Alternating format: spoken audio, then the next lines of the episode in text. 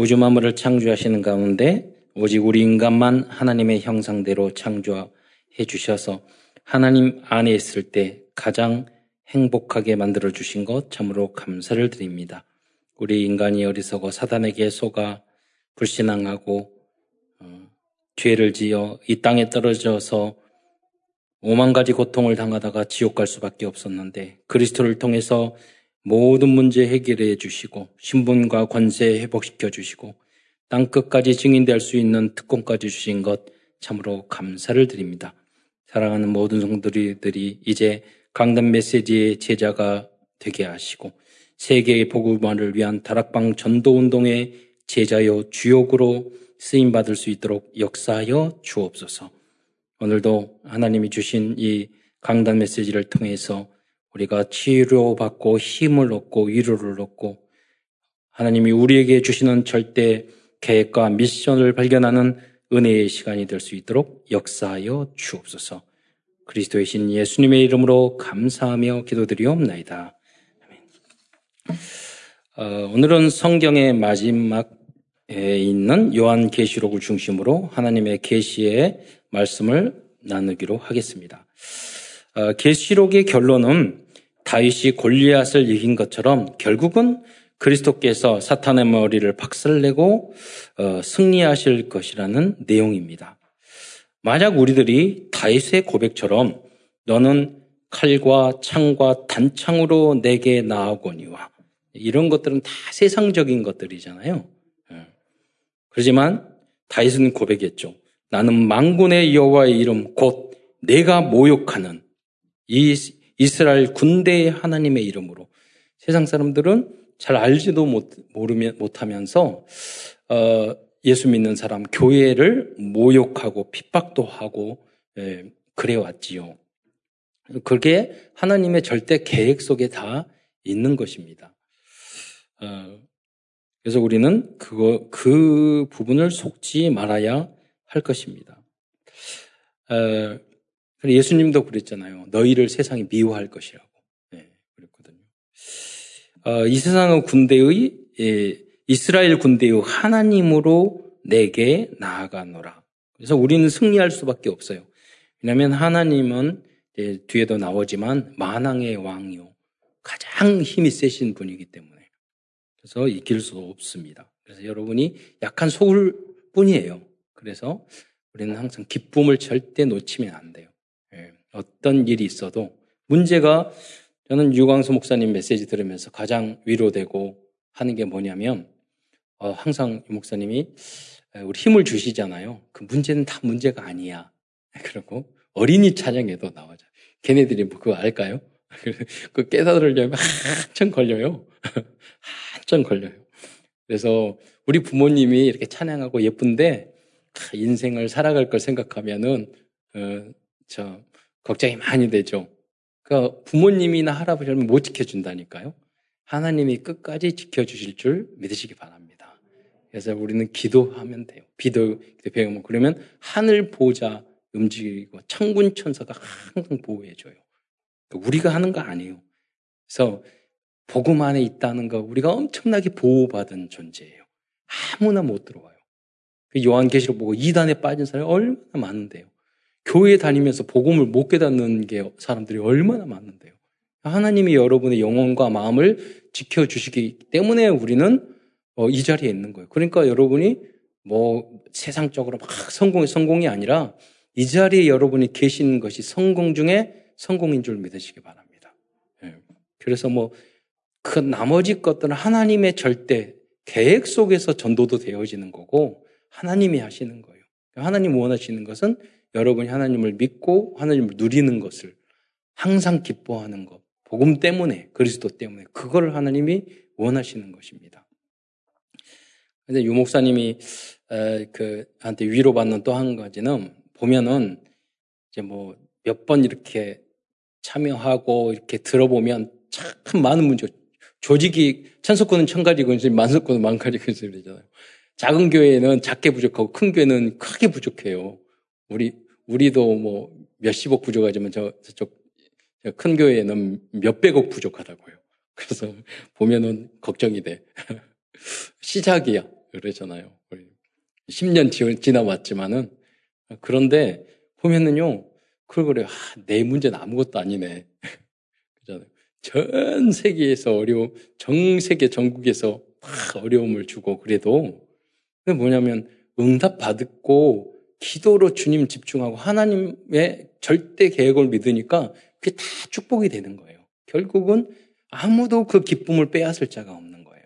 그게 복음의 위력이고 능력입니다. 예. 하나님이 여러분과 함께 하시는 줄 믿으시기 바랍니다. 함께 하시면 막 감옥에 보내고요. 광야에 보내고요. 엄청 막 어려움을 줘요. 그러니까 하나님이 함, 함께 안 하는 게 편할 수도 있어. 근데 하나님이 여러분을 너무 사랑하시면 아, 하나님 좀 함께 하지 말아주세요. 이렇게 기도하는 건 나쁘지 않아요.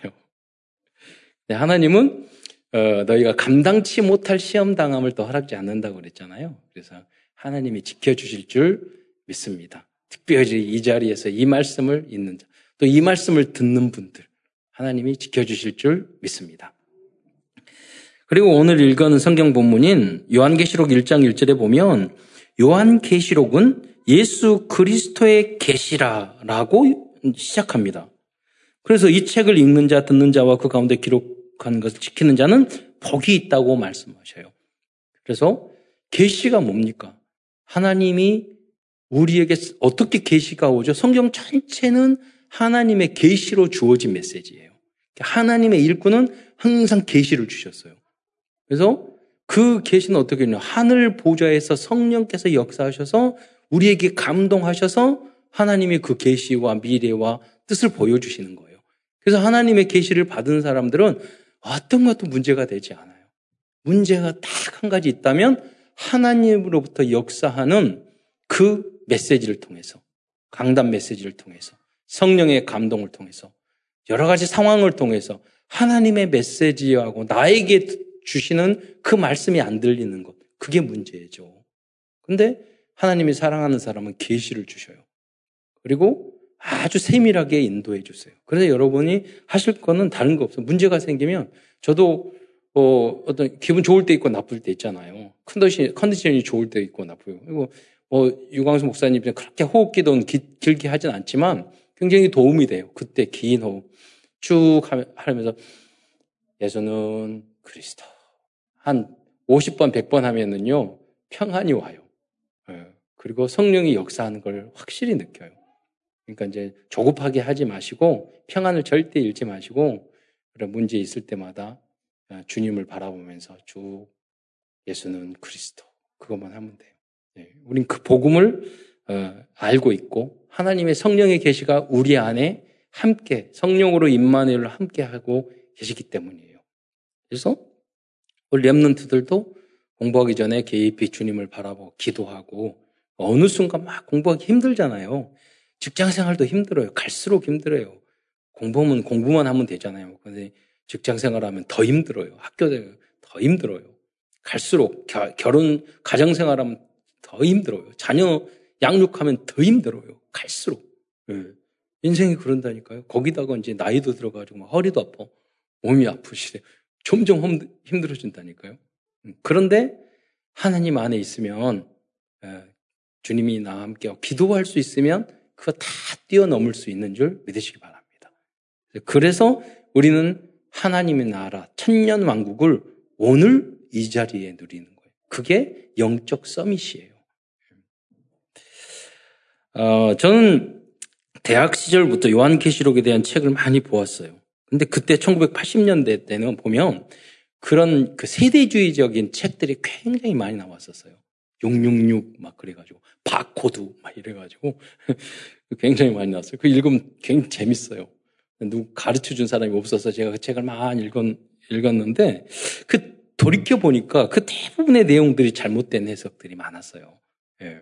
그리고 이제 주로 그 왜냐하면 장로교 루터와 칼빈 요한계시록 주석을 안 달았어요.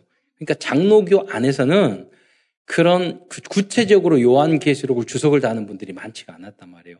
그러니까 이제 그 어, 미국의 남침내 교회 좀 달라스 신학교 중심으로 한그 그 세대주의적인 그런 분들이 역사하고 빗대어 가지고 막 많은 연구를 했어요. 그걸 또 번역하고 영향을 받아서 하다 보니까 그렇게 했죠. 그래서 그 책을 봤는데 제가 고등학교 3학년 그때부터 통합 측에서 은퇴한 이기동 목사님이랑 그분이 영어도 잘하고 일본어 잘하고 아주 엘리트 지도자세요. 그런데 그분이 은퇴하시고 고아원 안에 있는 그 어, 교회의 목사님으로 오셨어요. 그래서 제가 고아원 밖에 교회도 다녔지만 수요일이나 주일 저녁 예배는 이제 안에서 예배 드렸단 말이에요. 그러니까 어, 우리 어머니가 고아원 원장님이시니까 근데 그 목사님이 항상 저에게 설교를 했어요. 그 제일 앞에 앉으셔가지고 설교를 한, 때 근데 제가 그때 많이 혼자 책을 읽었지만 계시록에 대한 책을 많이 읽어서 계시록 이야기를 많이 했어요. 그래요. 곧 온다. 막 greatest cross가 만들어지고 이후이 십계국이 만들어지면 끝이 온다. 막 이렇게 그 내용이 나오, 나오니까 그런 내용. 그런데 거기에 목사님 아무 말도 안 하시고 항상 뭐 칭찬도 하시지 고 잘못도 아니고 기도만 해주시는 것 같아요. 예, 그때 얼마나 그 그냥 어, 어리니까 그, 그렇게 어리게 보였겠어요. 그래서 근데 감사해요. 뭐 그냥 기도만 해주셨던 것 같아요. 근데 근데 그 에, 그 중에 이제 간호사 고아원의 간호사였던 그분이 나중에 보니까 다미송교회에 빠졌어. 그러니까 제가 한참 열심히 고등학교 다닐 대학교 다닐 때 설교했던 그 내용을 듣고 빠진 것 같아. 그래서 그 후로 이제 다시 나와가지고 만났는데요.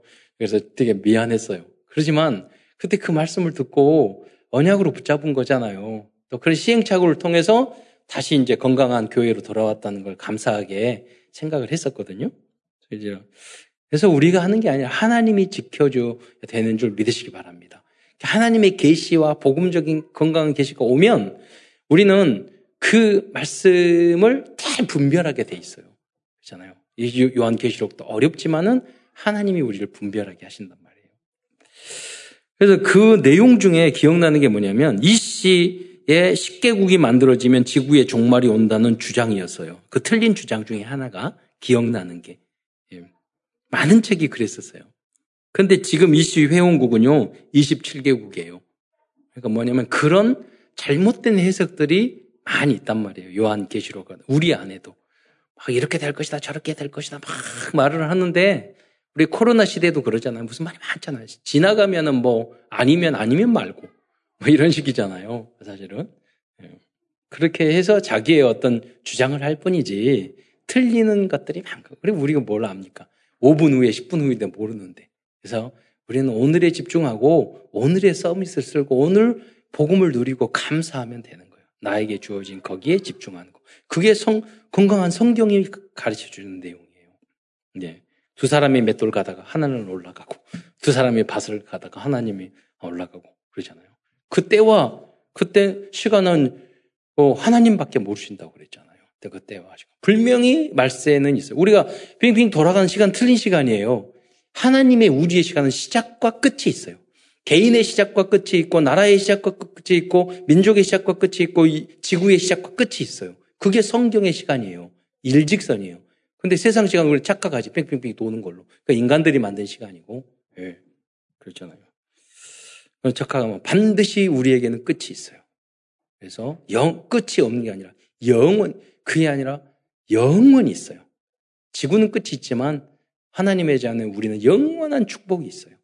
그러니까 그 영혼 속에서 우리 있는, 있는 어떤 문제는 아무것도 아니라는 거죠. 그것을 초대교회는 붙잡았던 거예요. 순교도 할 수 있었어요. 왜? 우리는 영원한 하나님의 나라가 너무나 행복하고 풍요로운 그 천국이 보장되어 있기 때문에 죽음도 전혀 질병도 어떤 것도 두려워하지 않았어요. 그 믿음을 우리는 붙잡아야 됩니다. 근데 이렇게 이 책을, 책을 쓰신 분이 한국에서 가장 큰 교회의 목사님이었어요. 그냥, 근데 참고할 부분이 있어서 나중에 책을 잊어버려가지고 그 책을 구하려고 하는데 없어졌어. 왜 서점이 왜 없어졌냐고 그랬더니 기독교 서점에서 그 안에 틀린 부분이 많아가지고 절판시켰다고 하더라고요. 그러니까요. 그, 그 많은 책을 읽고 따르고 그런 사람도 있었을 거 아니에요. 그러니까 다미성교회가 그냥 생긴 게 아니라 그때 그런 책들이 많이 깔려 있었어요. 그 바탕으로 해서 다미성교회가 만들어진 거거든요. 그러니까 뭐냐면 얼마나 피해를 잘못된 목사님들이나 신학자들이 잘못된 해석을 해서 얼마나 많은 사람들에게 피해를 줍니까? 이단은 또 고사하고라도요. 우리서 그러나 우리는 얼마든지 요한계시를 읽고 관계없는 게 복음과 그리스도를 정확하게 알고 있으면 다 구분이 돼요. 예.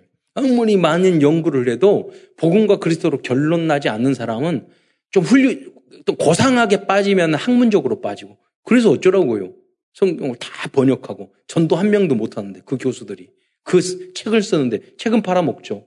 한 명도 생명을 제대로 살, 살리지 못하고 건강한 크리스찬을 만들지 못하는데 그 무슨 소용이 있겠어요? 안 그러면 이단으로 빠지든지 신비주의로 빠든지 든지 예, 그렇죠. 자, 이 주장은 그 뭐 20, 10개국 이 주장은 요한계시록 17장 12절의 부분을 잘못 해석해서 그래요. 거기 요한계시록 12, 17장 12절에 보면 내가 보면 열 뿔은 열 왕이니 아직 나라를 얻지 못하였어. 그, 그러니까 보세요. 열 뿔이 났는데 앞으로 20, 19개국이 만들어지고 지금 7개국인데 앞으로 10개국이 아직 만들어지지 못해 완성되면 거기에 적그리스도가 나타나고 그래가지고 세상에 그 세계 정부를 만들고 막 이런, 이런 표현이거든요. 넘어갔는데 다. 시대 시대마다 에, 어, 여러분 나폴레옹 시대는 그때의 이런 열국이잖아. 왕들이 막 로마 시대는 많은 왕들이 있었어요. 황제들이 많이 일어났어요. 그러니까 그 열이라는 것은 많은 권력들과 왕들과 정사와 권세들과 대통령들과 그런 그걸 상징적으로 말하는 거예요. 시대 시대마다 다 그 어려움이 있었어요. 그런 적그리스도와 같은 어, 존재들이 있었다는 거예요. 예. 우리 인생들 살려면 사람마다 다 인생을 살지만 다 이런 어려움이 있어요. 이런 지배가 있어요. 사단의 세력에 의해서 우리를, 우리 가문을, 우리 가정을, 내 개인을 이 열, 열불 달린 왕들처럼 우리를 지배하려고는 강한 흑암 세력이 있단 말이에요. 예, 아수로와 니느웨처럼 그 세력을 어떻게 이기겠어요? 오직 여호와 만왕의 왕 대신 그리스도만이 그걸 철장 권세 가지고 다 깨부시고 우리를 거기서 어, 그 올무 틀 함정에서 우리를 건져내실 줄, 수 있는 줄 믿으시기 바랍니다. 그리고 사이비 신천지처럼 대부분의 이단들이 이 요한계시록을 악용하는 경우가 많기 때문에 복음적인 어, 교회 성도들은 네, 요한계시록을 성경적이고 그리스도 중심으로 해석할 수 있는 능력을 갖춰야 합니다. 제가 고등학교 1학년 때 경문 고등학교라는 단위 1회였거든요. 그 다녀 저기 저 반포 바로 옆에 있는 그 경문 고등학교 다녔는데 그때 차동재라는 친구하고 우리 기독교 동아리를 만들자. 그래서 다 12명을 모았어요. 그 자연적으로 모였어요. 그 중에 하나가 한 명이 김성수라는 친구가 있었는데 노래를 잘해가지고 중창단 그 중에 8명이 중, 우리 학교에 중창단이 있었는데 그 8명이 다 기독교인이었어. 그 중에 한 명이 하다가 얘가 나중에 대학 가해져 있어도 하고 서울대학교 들어갔는데 이 친구가 나중에 가장 불, 머리는 똑똑하고 불신앙이 많았던 친구인데 이 친구가 목사가 돼가지고 굉장히 성구를 깊이 연, 성경 깊이 하거든요. 그래서 김성수 요한계시록 강해 보면은요 90 몇 강 했어요. 이걸 이렇게까지 많이 근데 강의를 들어보면 아주 깊이 너무 연구를 목소리 똑똑해가지고 해가지고 나중에는 거의 병들어서 죽었나 자살인, 자살한 것 같아요. 그래서 그때 같이 대학 기 독교 동아리를 만들었던 차동지라는 친구가 목사가 되어서 큰 교회 평택에 자, 그 개, 교회를 해가지고 굉장히 큰 교회로 신축을 했어요. 그래서 전화 축하드로 할겸 전화를 딱 했더니 그 친구가 제일 먼저 하는 거지. 야, 그 김성수 죽었어. 그래서, 내가, 그, 보니까 어떻게 죽었는지는 뭐 말을 안 하잖아요. 그래서 그 생각이 했어요. 그렇게 연구하고 서울대학교 나오고 미국 가서 공부하고 다 하고 그렇게 연구하는데 이 친구가요, 율법주의야. 그리고, 그리고 염세주의에 빠졌어요. 무슨 불교 같아. 그래서 맞긴 맞아요. 크리스천들이 뭐 돈 어떠고 어떠고 어떠고 막 하면서 이 세상에 관심. 근데 성경에 보면 그러지 않거든. 아브라함, 요셉 보세요. 다 총리 됐고. 다 이 땅에서 하나님의 하늘의 뜻이 아닌 이런 땅에서 이루어져서 이 땅을 정복하고 다스리게 되는 거예요. 가난한 게 죄가 아니에요. 그리스도를 결론 안 나고 가장 그, 그 돈만 생각하는 사람 다 망해야 돼요. 그런 사람들이 말하지만 아브람 주인 같이 하나님 요셉처럼 그리스도로 결론 난 사람들은 물질적인 사회적인 그 축복을 다 받게 돼 있어요. 다이처럼 왕이 되고 성전 성전을 다 지을 만한 은금이 풍부해 가지고 그 다 남기고 죽었어요. 다 해서. 그러니까 그리스도로 결론 내면 복음으로 그러면 나머지는 다 따라오는 것입니다. 그거를 말하는 거지. 우리가 염세주의에 빠지고 불 교입니까? 머리 깎고 산에 올라가야 됩니까? 그런 내용을 막 그 이야기를 너무 지나치게 하더라고요. 그래서 결국은 뭐냐면 그, 그 믿음대로 되는 거예요. 이제. 그래서 아, 얘가 이렇게 복, 이렇게 똑똑하고 이렇게 설교도 잘하고 연구도 열심히 성질을 하는데 이 정말 그리스도로 복음을 깨닫는 게 이렇게 어렵구나. 이걸 못 깨닫는구나. 그래서 결국은 자가당착에 빠져가지고 목회도 다 쫓아내고 안 되고 결국 또 이렇게 90 몇 편까지 설교해 놓고 어, 자기는 자기는 그 천국에 가봐서 하나님의 평가를 알아야 되겠지만 제가 봤을 때는 그런 느낌이 확 오잖아요. 그 안타까움. 여러분 복음 중심 그리스도의 중심으로 성경 전체를 해석하길 바랍니다. 여러분이 그 복음을 알았다는 게 어마어마한 축복이에요. 저희는 설교 들어보면 한편 다 알아요. 어느 정도 수준인지.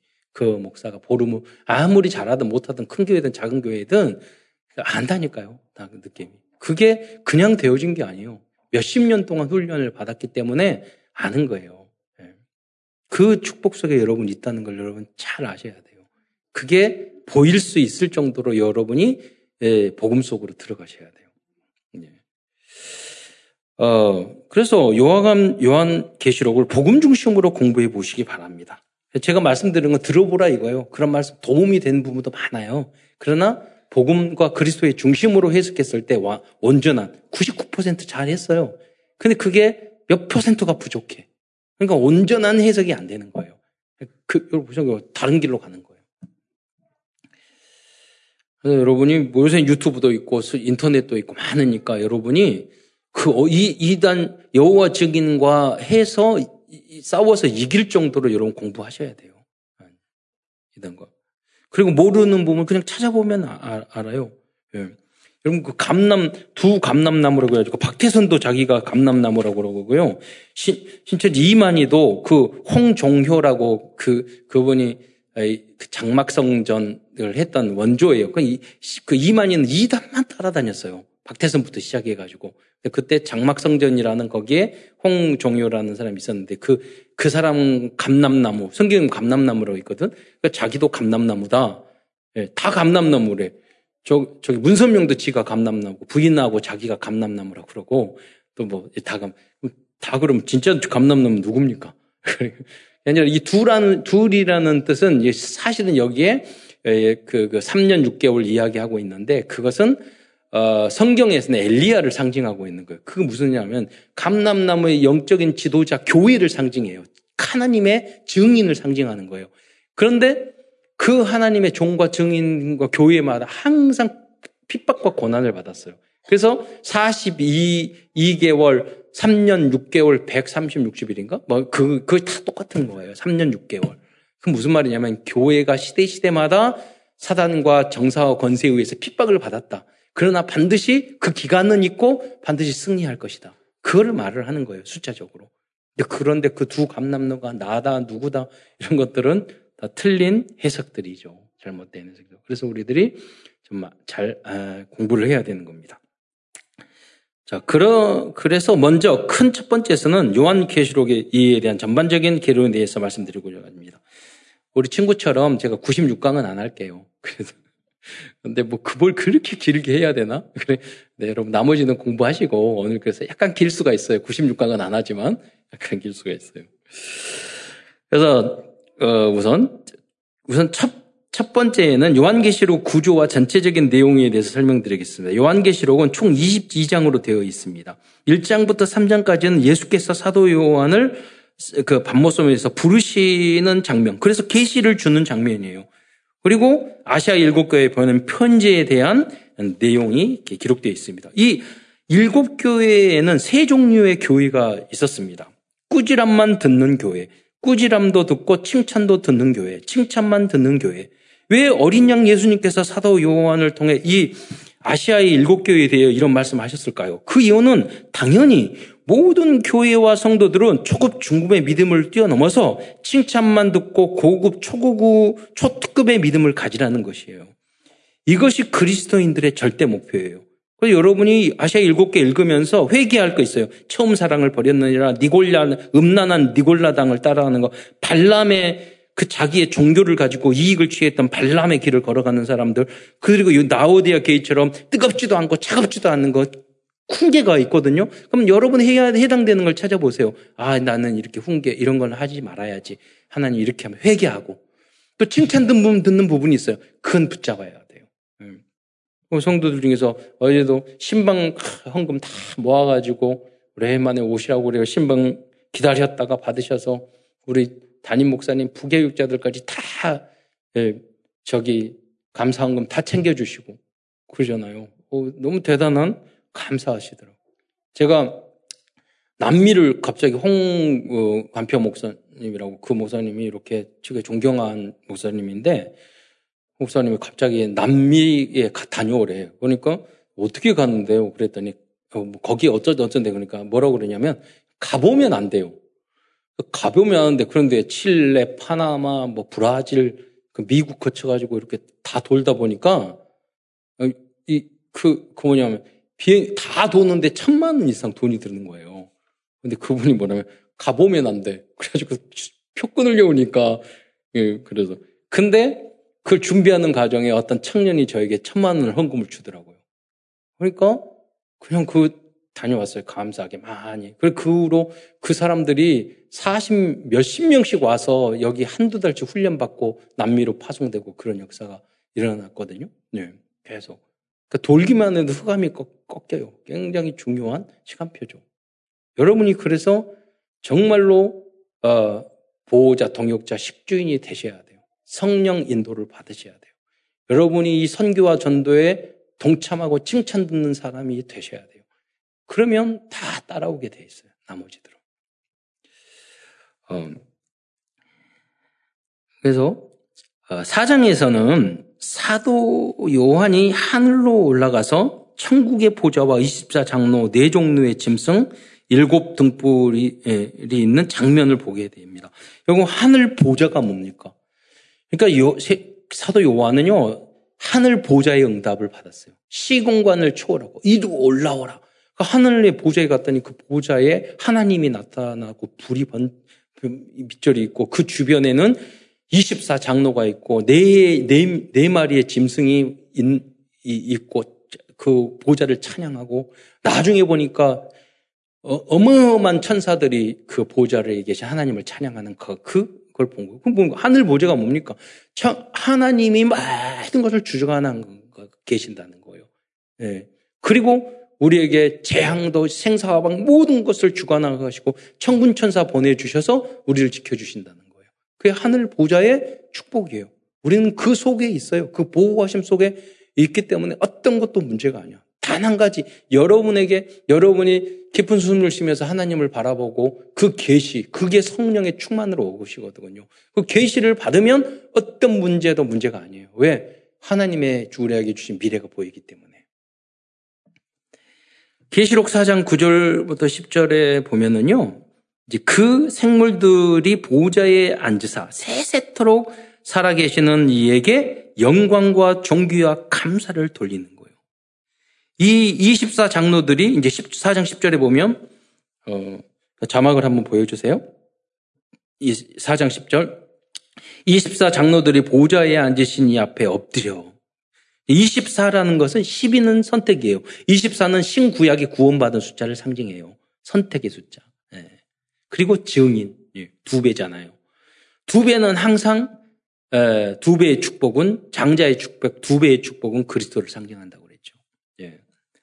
세세토록 살아계시는 이에 경배하고 자기의 관을 보좌 앞에 드리며 이르되 4장 11절에는 우리 주 하나님이여 영광과 존귀와 권능을 받으시는 것이 합당하오니 주께서 어떤 고백을 합니까?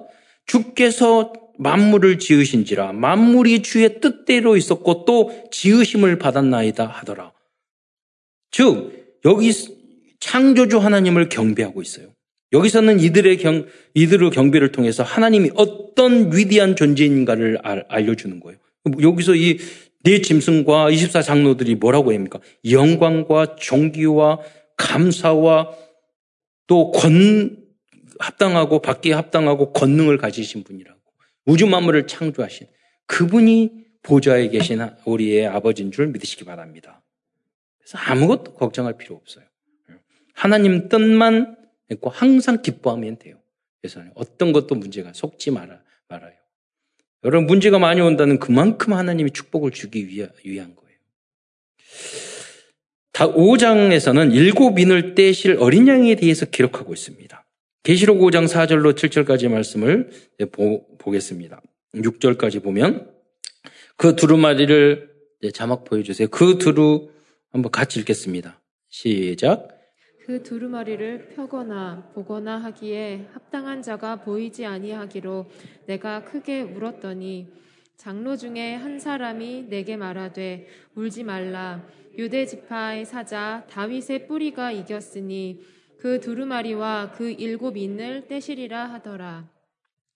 내가 또 보니 보좌와 내 생물과 장로들 사이에 한 어린 양이 서 있는데 일찍이 죽임을 당한 것 같더라. 그에게 일곱 뿔과 일곱 눈이 있으니 이 눈들은 온 땅에 보내심을 받은 하나님의 일곱 영이더라. 예, 잠깐 말씀드리자면 여러분 여기 요, 요한계시록이 어, 해석하기 어렵다고 하지만 자세히 보면 그렇지 않아요. 여기 뭐 유대 지파의 사자 다윗의 뿌리가 이겼다.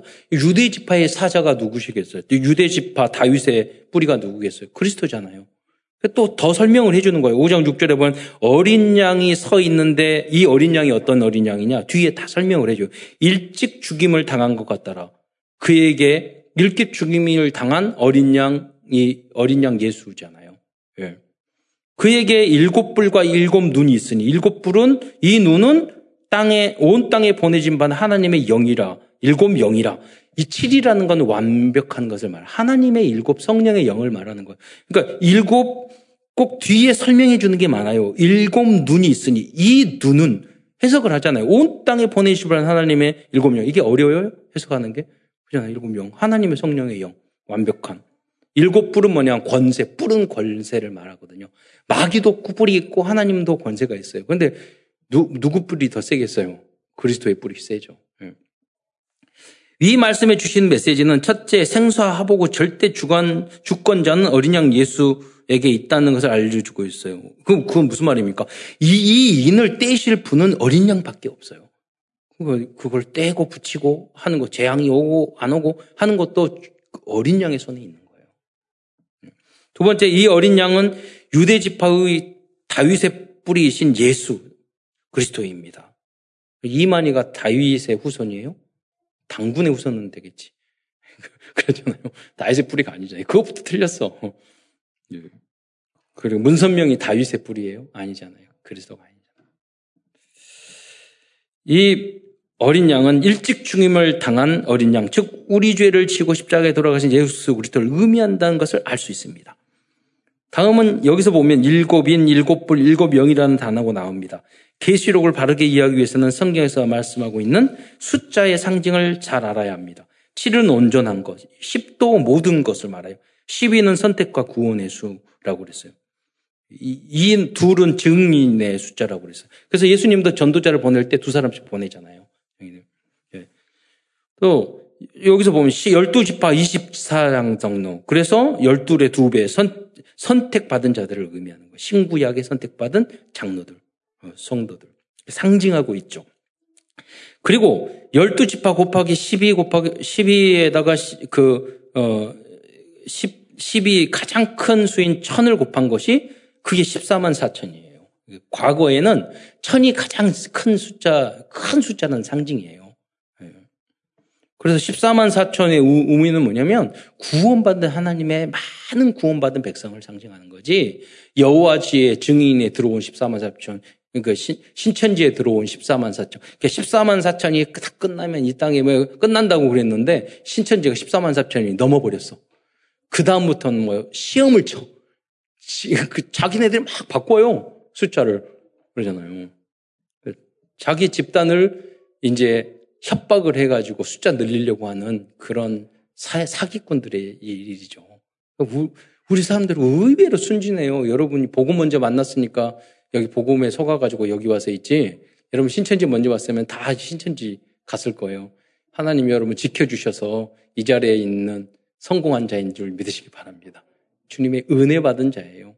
예. 여러분이 잘 아셔야 돼요. 그 사실을. 예. 전혀 이걸 모르는 사람들이 있어요. 어느 순간 깨달아져요. 예. 다음으로 6장에서 17장까지에서는 이 땅의 힘, 임할 많은 재앙과 전쟁과 핍박과 환란을 기록하고 있어요. 그 재앙의 종류를 막 여러 가지로 표현해요. 일곱, 일곱 인, 일곱 나팔, 일곱 대적. 그 말은 뭐 무슨 말입니까? 교회사를 보면 시대시대마다 엄청난 전쟁과 재앙과 핍박이 있어 왔습니다. 그런데 요한계시록은 이에 더하여 마지막 때에 임할 엄청난 재앙과 핍박도 예언하고 있는 것은 분명히 맞습니다. 그러나 그때와 때 구름을 타고 1장에 보면 구름을 타고 오시리니 그 예수님을 죽인 자도 볼 것이요. 그럼 죽은 자도 볼 것이는 뭐예요? 이미 다 죽, 죽은 사람들도 다시 심판받기 위해서 깨어난다는 말이에요. 죽은 자도 볼 것이요. 예. 다 보게 된단 말이에요. 그때가 온다니까요. 그, 예. 그 시간표는 하나님의. 그래서 지금 우리는 말세라고 그러잖아요. 왜냐하면 그 시대를 크게 나서 초기, 중기, 말기예요. 그럼 우리 지금 살아시는 예수님이 태, 태어나 예수님이 이 땅에 오시고 그 다음에 마지막까지를 후반기, 전반기, 중반기, 후반기라고 보면 보면 돼요. 그래서 우리는 그 마지막 후반기에 있는 말세 중에서도 말세에 우리는 살고 있는 거죠. 그래서 말세 지말 이렇게 표현을 하는 겁니다. 그런데 여러분 100년 후에 올지 200년 올지 1000년, 2000년, 3000년 하는데 그걸 여러분 어, 복음이 땅끝가 증거돼야지 그때가 끝이 오신, 온다고 그랬잖아요. 그래서 그런 거 걱정하지 말고 오늘의 예, 서밋이 되시면 돼요. 그러나 하나님께서는 예수 그리스도를 위하여 지키심을 받은 성도들은 그 모든 재앙과 핍박에서도 이기게 하시고 피하게 하시고 결국은 승리하게 하실 것입니다. 조건이 있다면 자신이 죄인임을 인정하고 인정하는 게 굉장히 중요해요. 여러분이 교만한 것을 인정하셔야 돼요. 여러분이 중독자라는 것을 인정하셔야 돼요. 여러분이 불신앙 중독자라는 걸 인정하셔야 돼요. 어, 여러분의 잘못과 죄를 인정하셔야 돼요. 그래야지 여러분 거듭나고 변화, 변화가 될 수 있어요. 인정 안 하면 아무것도 안 돼요. 예. 하나님은 여러분의 어떤 부족한 부분, 죄악된 부분도 주님 앞에 그대로 고백하면 저는 미쁘시고 의로우사 우리의 죄를 모든 죄에서 사하실 거예요. 예. 인정하고 그리고 복음과 그리스도를 정확하게 이해하는 것이 가장 중요합니다. 어, 여러분 신비주의나 이런 거에 빠지는 게 문제가 되는 게 뭐냐면 여러분 요한 계시록을 말씀 요한 계시록 13장 15절에 보면 그가 권능을 받아 그 짐승의 우상에게 생기를 주어 그 짐승의 우상을 말하게 하고 또 여러분 보세요. 그 짐승 우상 짐승이 우상을 만들고 그 우상이 말을 한다니까요. 그러니까 대단한 기적이잖아요. 그러면 그걸 보고 다 넘어가요. 그러기 때문에 여러분이 신비주의나 기적, 이적에 여러 마음이 두시면 안 된다는 거예요. 우리는 뭐냐면 강단 메시지 제자가 돼야 되고 말씀, 복음 중심이 돼야 되는 거예요. 여러분 기준, 수준, 표준이 그래서 말씀이 돼야 되는 거예요. 강단에서 여러분 하나님께 말, 하나님 말씀을 주십니다. 말씀 그냥 다 말씀이잖아요. 네, 그럼 나하고 관계 없는 것이 돼요. 하나님이 우리의 이 시대에 메시지를 주신단 말이에요. 우리 교회의 메시지는 청년도 목사를 통해서 여러분에 주신단 말이에요. 그 메시지 속에서 나의 레마를 발견해야 돼요. 그래야지만 이 성취를 체험하게 되는 거예요. 그래서 여러분이 메시지의 강단 메시지의 제자가 되라는 거예요. 예. 되어주게 돼요. 여기 집중하면 다 되게 돼 있어요. 이 말씀에 순종 복종을 하시면 그래서 목사 목사님 강단 안에서는 어떤 잔소리도 다 할 수 있어야 돼요. 왜냐하면 여기 인턴십의 과정이에요. 우리 대학 청년이나 우리 랩런트들이 목사님 말하는 말에 참 순종하고 복종하고 해보세요.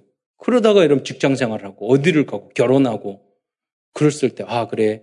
하나님 말씀에 순종하고 복종. 이유 있는 순종 복종이에요. 전체 살리기 위해서. 그게 체질이 되면 어디 가든지 요셉처럼. 예.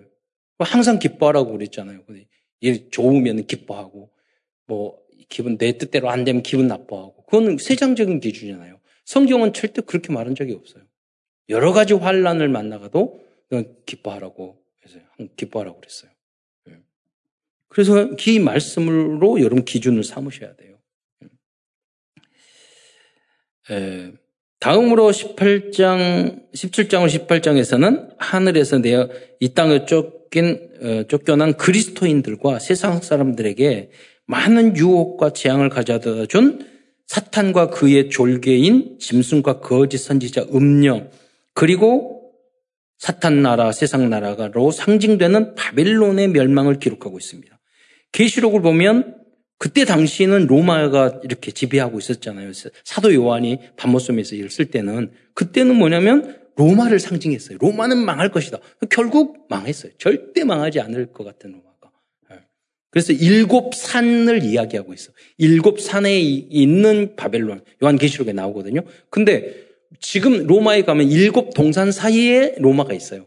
그때 로마를 상징하고 있죠. 음. 그 로마를 말했던 거죠. 그왜 그러면 로마 시대에 로마다 망한다 그러면은 더 큰 핍박이 있기 때문에 상징적으로 그렇게 표현을 한 거예요. 인류 역사를 그런데요. 인류 역사를 보면 시대 시대마다 바벨론의 역할을 했던 도시들이 있었습니다.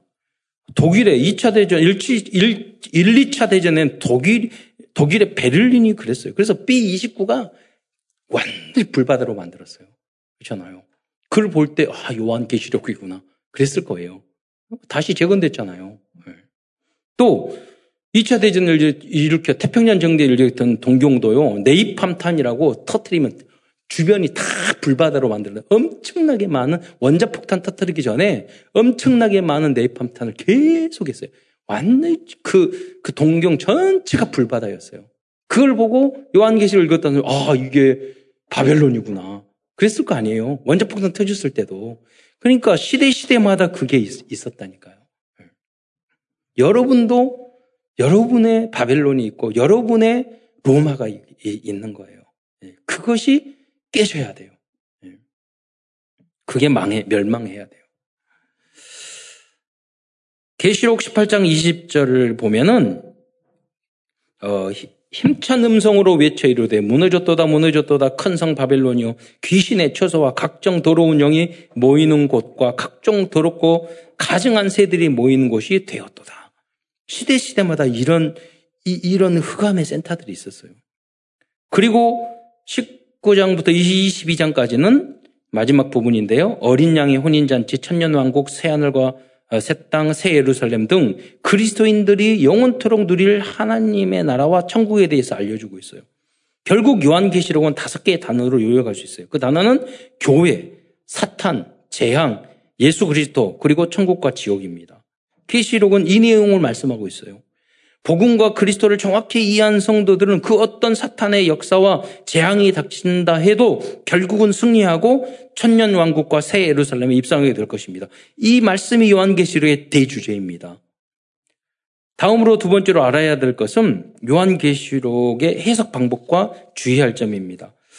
우선 처, 음으로 요한계시록을 읽는 성도들은 어려운 부분은 그냥 넘어가고요. 이해되는 부분만 줄을 긋고 은혜를 받기도 하고 영적 교훈을 받으면서 읽으시기 바랍니다. 예. 두 번째로 요한계시록에 나오는 상징들의 의미를 알면 좀, 조금 더 쉽게 이해할 수 있습니다. 상징들의 여러 종류에는 숫자적인 상징, 짐승에 대한 상, 짐승, 사탄, 어, 전쟁과 재앙 등을 상징하는 그런 뭐 인, 대접 그런 것들을 상징하고 있거든요. 그래서 그러니까 일곱 그래서 여기 보면 사탄에 대해서 뭐라고 그러냐면 사탄은 옛 뱀, 용이요, 옛 뱀이라고 그랬어요. 여러분, 그게 해석이 어려워요? 옛뱀 누구예요? 이건 창세기 3장중에 나온 옛 뱀, 그 사탄이잖아요. 뱀 속에 들어가서 유혹을 했잖아요. 이 대부분의 상징들은 성경이 스스로 해석해 주고 있습니다. 그래서 이해가 안 되는 내용은 건강한 성경적인 신앙을 공부한 교육자들의 도움을 받으시면 됩니다. 그 여러분 인터넷 찾아보면 다 나와요. 또 찾다가 또 신천지의 요한계시록 강의 듣고 은혜 받지 말고. 그러나 그럴 리도 관계 없어요. 여러분이 복음과 그리스도로 기준이 되어 있으면 다 불변이 돼요. 건강한 신앙이라. 다 나와 있어요, 여러분. 음. 우리 친구처럼 90 몇 번까지 강의 설교할 필요도 없어요. 어, 성경 66권 다 해야 되는데 다 강의 못하고 걔는 천국 갔잖아요. 그래서 요한계시록 4장 7절로 9절 말씀을 읽으면 예를 들어 이제 읽으면서 예를 들어 이제 7 아, 먼저 7 4, 4장 7절 예, 말씀 예를 들어 설명드리겠습니다. 한번 4장 7절을 읽어 봅시다. 시작. 첫째 생물은 사자 같고 둘, 둘째 생물은 송아지 같고 그 셋째 생물은 얼굴이 사람 같고 그 넷째 생물은 날아가는 독수리 음, 같은데. 여러분 읽어보면 굉장히 어렵잖아요. 이게 무슨 말인가. 근데 아마 그 게임하는 친구들은 우리 랩런트들은 다 이해가 될 거예요. 저런 머리들 다 나와서 싸우고 막 전쟁하고 막 그래요. 예. 이미 성경은 앞서가지고 다 저런 거 있었어. 예. 반지의 재앙 이런 거 보면. 이 네 생물은 예수 그리스도를 상징하고 있습니다. 사자는 왕이신 동물의 왕이잖아요. 왕이신 그리스도. 송아지는 여러분 뭐 해석이 어렵잖아요. 성실하고 그잖아요. 충성된 그리스도. 사람의 얼굴, 얼굴은 인자로 오신 그리스도. 독수리는 이게 독수리는 좀 그래 성경을 알아야 돼요. 심판을 상징하고 있어서 심판 날면서 심판이로다 심판이로다 이런 내용이 있거든요. 독수리는 심판하는 그리스도를 상징하고 있어요. 그런데 이 네 짐승들은요, 구약 에스겔서 4장 10절을 보면 보다 쉽게 이해할 수 있어요. 에스겔서 4장 10절을 한번 보게, 읽어보겠습니다. 시작. 그룹들에게는 각기 네 면이 있는데, 첫째 면은 그룹의 얼굴이요, 둘째 면은 사람의 얼굴이요, 셋째는 사자의 얼굴이요, 넷째는 독수리의 얼굴이더라. 좀 같은 것 같으면서 약간 틀리죠. 요한계시록에서는 송아지의 얼굴이었는데 에스겔서에는 그룹의 얼굴, 즉 그룹이라는 거는 그룹이 많잖아요. 천사를 말아요. 천사의 얼, 얼굴이었다고 말씀하셨어요. 이 두 내용을 함께 보면 보다 쉽게 이해할 수 있는 거예요. 즉, 내 얼굴의 짐승은 하나님을 찬양하는 그런 천사예요. 그리고 그 짐승들의 얼굴들은 그리스도의 역할을 상징하고 있는 거예요. 이와 같이 요한계시록의 내용들은 대부분 성경의 다른 부분을 보면 보다 명확하게 이해할 수 있습니다. 그래서 성경을 공부하면서 조금씩 재해석한다면 요한계시록은 가장 어려운 책이 아니라 가장 은혜로운 책이 될 것입니다. 즉 요한계시록을 공부하면 성경 전체를 이해하게 되는 그 유익함이 있어요. 예. 여기 요한계시록을 바르게 해석을 내면 전체를 알아야 돼요. 큰 두 번째에서는 요한계시록에 기록된 예수 그리스도에 대하여 알아보겠습니다. 성경의 주제와 핵심은 예수 그리스도입니다. 이번 주에는 요한계시록을 읽으면서 그래서 요한계시록에 표현하고 있는 그리스도를 찾아보시기 바랍니다. 그 표현 중에 가장 많은 게 어린 양이에요. 첫 번째로. 그 어린 양에 대해서 수십 번 나와요. 그 이유는 예수님은 우리 죄를 대속하기 위하여 십자가의 제물로 드려진 참 제사상 그리스도라는 걸 알려줘요. 왜 어린 양이에요? 그럼 6월절 어린 양을 말하잖아요. 그래서 6월절 날 어린 양을 키우다가 그 애들하고 놀아, 놀아요. 뭐 한두 달. 그러다가 6월절 되기 전에 키우다가 6월절 날 그 어린 양을 죽인다고요. 그러면서 손을 얹고 기도하면서 이 어린 양 얼마나 이쁘고 귀엽잖아요. 강아지처럼. 여러분이 오늘 가가지고 여러분 집에 있는 애완견을 그 제사 지내시기 바랍니다. 머리에 손 얹고 내 죄 때문에 너가 죽는 거야. 그래가지고 못 받고 이렇게 배 자르고. 농담 삼아. 그, 그런 거예요. 내가 사랑하는 애완, 애완경과 이 어린 양이었는데 여기에 죽어. 왜 죽어? 애들이 물어보면 언약이 전달되는 거예요. 우리의 죄 때문에 얘가 대신 죽는 거야. 그, 그분이 어린 양이란, 그게 어리, 그래서 어린 양이라는 거예요. 어, 계시록은, 계시록의 앞부분은 참 선지자, 중간 부분은 참 제사장, 끝부분 참 왕이신 그리스도에 대해서 이렇게 다 분석해 보면 말씀하고 있어요. 예. 여러분 일곱 교회를 향하여 이렇게 해라 이렇게 해라 이렇게 하는 건 제사장의 역할이잖아요. 앞부분에 일곱 교회에 대한 훈계와 권면이 있잖아요. 꾸지람이 있잖아요. 요한복음 1장 29절에 보면 예수님을 처음 본 세례 요한은 보라 세상 죄를 짓고 가는 하나님의 어린 양이로다라고 말씀하였습니다. 두 번째 어린 양 예수 그리스도는 만왕의 왕이요 만주의 주라고 요한계시록에서는 말씀하고 있어요.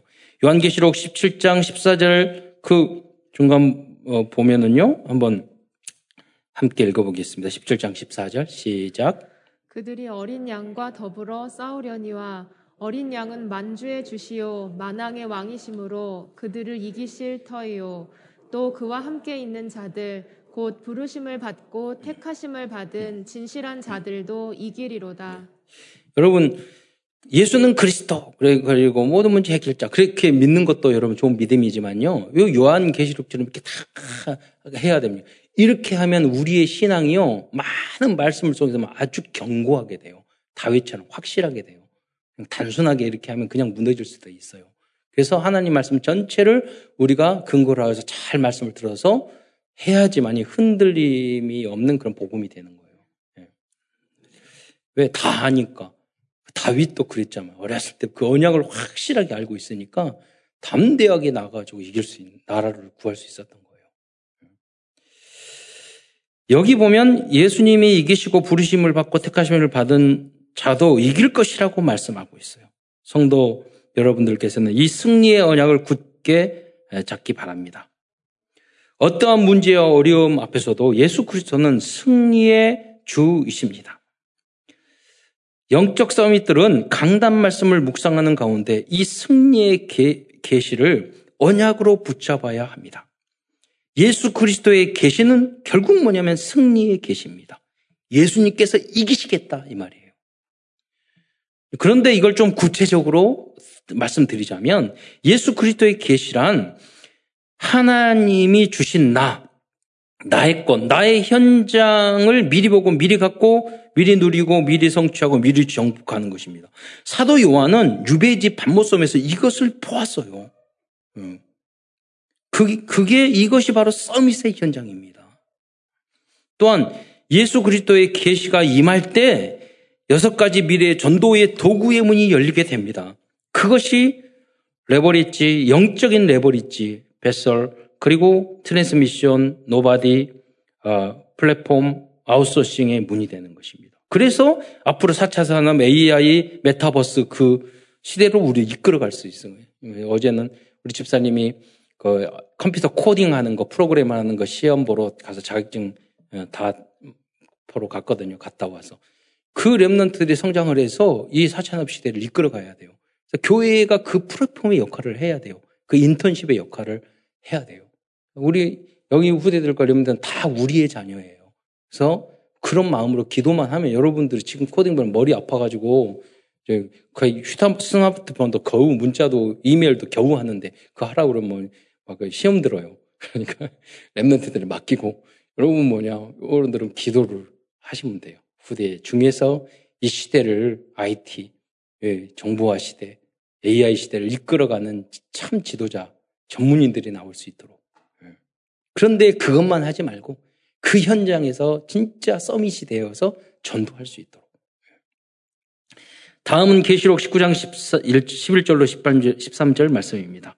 예수님은 백마를 타신 분으로 묘사하고 있어요. 뭐, 다 읽어볼 필요 없고요. 역사를 보면 백말 타는 가짜들이 참 많아요.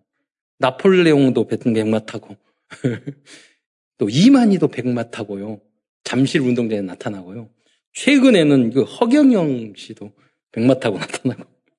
다 가짜들이, 가짜 그리스도 이렇게 많다니까요. 근데 이 가짜도, 가짜도 참 역할이 있어요. 왜 예수님이 여기, 요한계시록에 예수님이 백마 타고 오셨다는 걸, 아, 그래. 진짜 백마 타실 우리의 왕은 오직 예수님이구나. 저것들은 다 가짜구나. 그것들 가짜들이 한번 타봐야 돼. 그래서 아, 방 가짜 타는 이 가짜들이 많이 있구나. 그런 거알 수가 있잖아요. 그런 보면서. 되게 이제 허경영 보면서 뒤에서 은혜, 은혜 받았어요. 어, 무슨 의미냐. 어, 야, 성경은 진실이구나. 진짜, 진짜 예, 백마 타신 예수님을 알려주겠어. 저, 저 가짜들이 저거 타고 나타나는구나. 어, 허경영, 어, 이 사이다 발음도 많이 하셔요. 어, 아는 것도 많고. 근데 지난번 어떤 강의를 이렇게 들어보니까 자기 아침에 세수하면서 그, 그 물에다가 허경영, 허경영 그러면 막 피부가 좋아진다고 막 그러고 사이비 가지고 그냥 정치만 했으면은 국회의원 한 자리 했을 건데 근데 거기 사람들 돈도 헌금도 굉장히 많이 하고 많이 따라가요. 여러분이 허경영 안 따라가고 예수 참사랑교회 다니는 거 최고의 축복인 줄 믿으시기 바랍니다. 그 사람들 많았으면 그 사람 먼저 따라갈 사람 많아요, 이 자리에. 다음으로 요한계시록 22장 16절입니다. 예, 한번 같이 읽겠습니다. 시작. 는 교회들을 위하여 내 사절을 보내어 이것들을 너희에게 증언하게 하였노라. 나는 다윗의 뿌리요 자손이니 곧 광명한 새벽별이라 하시더라. 22장 16절 말씀을 보면 예수님은 교회를 위하여 주님의 사자 목사님을 어, 보내주셨다고 말씀하고 있습니다. 여러분 앞부분에 일곱 교회를 할 때도 그 어린 양 예수님께서 요한 사도를 통해서 누구에게 먼저 보내냐? 일곱 촛대, 일곱 사자에게 보내요. 그러니까 사자는 담임 목사님이에요. 그 일곱 교회에. 그러니까 하나님은 예수님은 담임 목사님을 통해서 메시지를 주어서 그 교회에 메시지를 주시는 거예요. 그러니까 여러분이 강단의 메시지를 붙잡는 게 아주 중요해요. 예. 저는 그런 목사, 목회 신앙생활 많이 있잖아요. 하나님도 사랑하고 교회도 사랑하고 그러는데 계속 담임 목사님의 불신앙하고 부정적이고 부딪히고 심지어 쫓아내고 그런 분 많이 봤다니까요. 하나님이 그걸 원하시겠어요? 그렇잖아요. 우리 가정을 사랑하는데 엄마 말씀 말을 안 들어.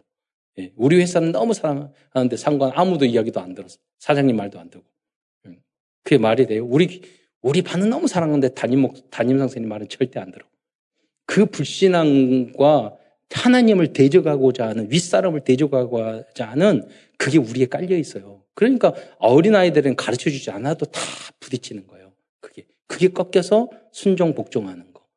그래서 여러분이 자녀들 못 가르쳐요. 그래서 강단 메시지 제자가 돼서 그 아이들이 그 하나님 말씀이 이렇게 했으니까 그래서 내가 엄마 아빠한테 순종해야 되고 내가 직장에도 순종해야 되고 어른도 공경해야 되고 이게 교, 교회 안에서 메시지 속에서 그 치유가 되고 해야 돼요. 그래서 여기서 준비돼서 현장에 나가야 나가서 그래야지 승리하죠. 안 그러면 계속 터져요. 그 준비가 안 돼 있으면. 네. 자기는 계속 터지고 어디를 가든지 적응 못 해요, 그 사람은. 어디 가든지 잘려요, 부딪히고. 그렇잖아요. 특히 그리스도인들은 더 그렇습니다. 네. 세상 사람은 세상 방법으로라도 해요, 성공해요. 그리스도인은 선으로 악을 이겨야 되기 때문에 세상적인 방법으로는 안 돼요. 네. 또 그리스도는 다윗의 뿌리요 자손이라고 이제 이야기합니다. 이만희 문선명은 다윗의 자손이 아니라고 그랬어요. 예. 또 광명의 새벽별이라고 말씀하고 있어요. 그리스도는 유대 땅 베들레헴 위에 광명한 새벽별이 비칠 때 태어나셨어요. 그러니까 이게 어려운 게 아니에요. 읽어보면 다 그리스도를 해석할 수 있어요. 다음으로 계시록 20장 4절에 보면 이기는 자는 그리스도와 더불어 천년 동안 왕노릇 하겠다고 약속해 주셨습니다. 20장 4절에 보면 이게 뭐 전천년설, 후천년설, 무천년설 이건도 말을 하지만 이런 무슨 말이냐면 그리스도가 우리의 주인이 되면 지금 내 안에 하나님의 나라, 천국이 임하게 돼요. 내가 가는 곳마다 하나님의 나라가 확장이 돼요. 그러다가 천국 가는 거예요. 그래서 무천년설, 천년이, 천년 살면 또 사는 거고, 없어도 관계 없어요. 우리는 영원 하나님 나라, 천년 왕국이 다 보장되어 있기 때문이에요. 다음으로 요한계시록 12장 2절에 보면 새 하늘과 새 땅이 임하고 우리는 그리스도의 신부가 되어 새 예루살렘에서 영원히 누리며 살게 될 것이라고 말씀하고 있어요. 요한계시록 1장 21장 1절로 2절을 한번 읽도록 하겠습니다. 자막 있나요? 시작. 또 내가 새 하늘과 새 땅을 보니 처음 하늘과 처음 땅이 없어졌고 바다도 다시 있지 않더라. 또 내가 봄에 거룩한 성 새 예루살렘이 하나님께로부터 하늘에서 내려오니 그 준비한 것이 신부가 남편을 위하여 단장한 것 같더라. 또한 요한계시록 21장 19절로 21절에 보면은요. 예, 각종 보송으로 꾸며지는 새 예루살렘의 모습을 상징하고 있어요. 아까 발표된 21장 1절에 보면 새 하늘과 새땅 하면서 이전 하늘과 이전 땅은 없어졌다고 그랬잖아요. 그럼 이전 하늘과 이전 땅이 뭐죠? 창세기 1장 1절에 하나님이 1장에서 하나님이 창조하신 걸 말하는 거예요. 하나님은 그, 그, 그 전능자시니까요. 우주 만물 있어라 그러면 있고 없어라 그러면 없어지는 분이에요. 그분이 우리의 아버지신 줄 믿으시기 바랍니다. 그래서 절대 염려 걱정할 필요가 없어요. 그래서 21장, 20, 21장 19절, 21절에 보면은요, 거기 다 이야기하기 그러 있어. 그 천국의 기초석, 성곽과, 천국의 성곽의 기초석에 대해서 나오는데 그 12가지, 이제 보석이 12개 나오거든요. 그 보석의 이름이 뭐냐면, 벽옥, 남보석, 옥수, 녹보석, 홍, 홍만어요, 홍보석이요, 황옥이요, 녹, 녹옥이요, 담황옥이요, 빛이옥이요. 저는 이런 거, 뭐, 이런 청옥이요, 자수정이요. 자수정은 들어봤다. 대부분 듣지 못, 들어보지 못한 아마 그 보석 가게 사장님은 아실지 몰라. 예. 열, 그리고 열두 문인데 뭐 열두 문은 진주로 되어 있고 그 길은 다 정금으로 되어 있다고 그랬어요. 다 상징적인 거죠. 상징적인 거. 음. 우리들은 그리스도 예수 안에서 이 모든 것을 보장받은 그리스도의 신부인 줄 믿으시기 바랍니다.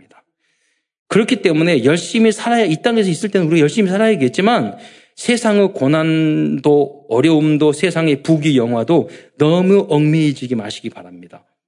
아마 삼성이나 뭐 애플이나 이런 데도 여기 있는 금은 보석 이렇게 하나면 그냥 살 수 있을 것 같아요.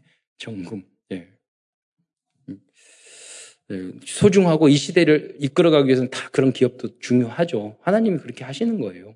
예. 그러나 그걸 우리가 부러워할 거 하나도 없어요. 왜냐하면 천국에 와서 그거보다 엉망배 많은 것을 여러분 누리게 될 거예요. 우리는 그리스도 예수 안에서 최고의 축복을 받은 자들. 여러분이 이 자리에 있는 게 최고의 축복이에요. 뭐를 또 기대하고 바라고 그럴 필요도 없어요. 하나님의 시간표를 주실 것은 하나님이 다 주실 거예요. 예. 저희 아버님 보시니까 장로님 되게 하려고 다 뺏어가시더라고요. 나중에 보니까 그게 엄청 축복이었어요. 후대들에서는. 예. 그 하나님의 시간표라니까요. 주는 것도 뺏는 것도 새롭게 주는 것도. 예. 어, 여러분이 승리자인 줄 믿으시기 바랍니다. 이 메시지가 계시록을 통하여 우리에게 주신 예수 그리스도의 영원한 계시입니다. 그리스도께서 승리하셨기 때문에 너희도 승리할 것이다. 그래서 지금 환란과 어려움을 당하더라도 거기에 절대 속지 마라. 결론입니다. 오늘도 요한계시록을 통해서 통하여 우리에게 주신 CVDIP를 발견하고자 합니다. covenant 언약입니다. 말세 지 말에 우리들이 계시록을 통하여 붙잡을 언약은 예수 그리스도 안에 있는 성도는 어떠한 어려움 속에서 반드시 승리한다는 것입니다. 그리고 우리들이 우리들은 이 모든 것을 이미 가지고 있는 자들인 줄 믿으시기 바랍니다. 비전입니다. 우리의 비전은 237 나라 우총 종독자들에게 바른 계시록과 종말론을 알려주는 것입니다. 내일 주님이 오셔도 오늘 자신의 현장에서 성실히 일하고 공부해야 합니다. 이것이 성경적인 종말 사상입니다. 드린 꿈입니다. 우리는 24시간 어떠한 어려움이 있더라도 오직 새 하늘과 새 땅, 새 예루살렘, 영원한, 새, 새 예루살렘의 영원한 소망만 붙잡고 살아가야 할 것입니다. 그래서 우리는 항상 기뻐해야 합니다. 저도, 그, 일부에도 말했지만 저도 스트레스 받고 그러면 숨 쉬거든요. 예수는 그리스도. 혈압 내려가게, 열 내려가게. 예수는, 유광수 목사님께서 그렇게 잘 못하겠더라고요. 그래서 간단하게. 들이실 때 깊이, 너무 무리하게 하시면 안 돼요, 여러분. 그, 뭐 혈압 터지니까. 그러니까 저, 여러분, 그, 그, 심, 숨 길이에 맞게끔 그것만 해도 한 50분만 해도요, 평안함이 오고요, 응답이 오고요. 예. 그리고 크게 이번에 그, 어, 집회에도 세가족 집회 말들 할 거냐. 문제 왔을 때 거기서 뭐냐. 그러면 답을 어, 얻으면 기쁠 수 있다고요. 예. 기도하면서, 기도 속에서, 묵상 속에서 답을 붙잡으면 돼요. 왜? 그 속에는 하나님, 문제가 크면 클수록 엄청난 하나님 날려한 축복과 계획이 있기 때문에 더 큰 축복이 있기 때문에. 그래서 항상 감사, 범사에 감사하고 쉬지 말고 기도만 하면 되는 거예요. 그러한 믿음 속에 살아간다면 우리들의 모든 꿈은 시간표에 따라 이루어질 것입니다. 이미지입니다. 우리는 하나님의 형상 가신 하나님의 자녀입니다. 오직 복음, 오직 전도를 위해 조금만 집중한다면 지금 우리들에게 우리들에게도 예수 그리스도의 확실한 계시를 보여주실 것입니다. 여러분 밤모섬에 끌려가가지고 유배 생활을 했을 때 그 사도 요한에게 계시가 임하니까 아무것도 문제가 되지 않았잖아요. 그 어마어마한 바벨론의 핍박 속에서 끌려갔다니까요. 매일 고문도 당하고 채찍도 아무 문제가 안. 그래서 하나님의 계시를 통해서 하나님의 영으로 충만하고 성령으로 충만하면 모든 문제가 문제가 되지 않을 줄 믿으시기 바랍니다. 이 계시가 구체적으로 실현하는 것이 되는 것이 나를 향한 하나님의 편집 설계 디자인입니다. 이게 여러분에게 보여져야 되고 보여질 것입니다. 다음은 마지막으로 프랙티스 실천입니다.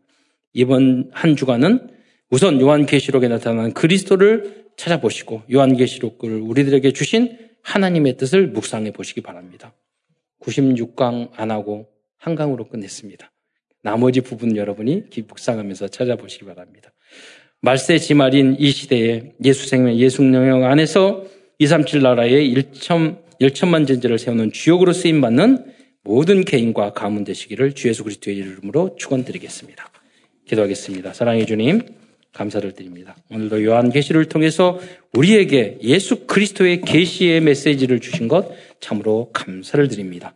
이 속에서 우리가 실천해야 될 레마를 발견하게 하시고 말씀 성취의 응답을 받아 말씀 성취의 증인으로 서서 교회를 살리고 삼천 제자를 이루고 일천만 제자의 주역으로 쓰임 받을 수 있도록 축복하여 주옵소서. 그리스도의 신 예수님의 이름으로 감사하며 기도드리옵나이다.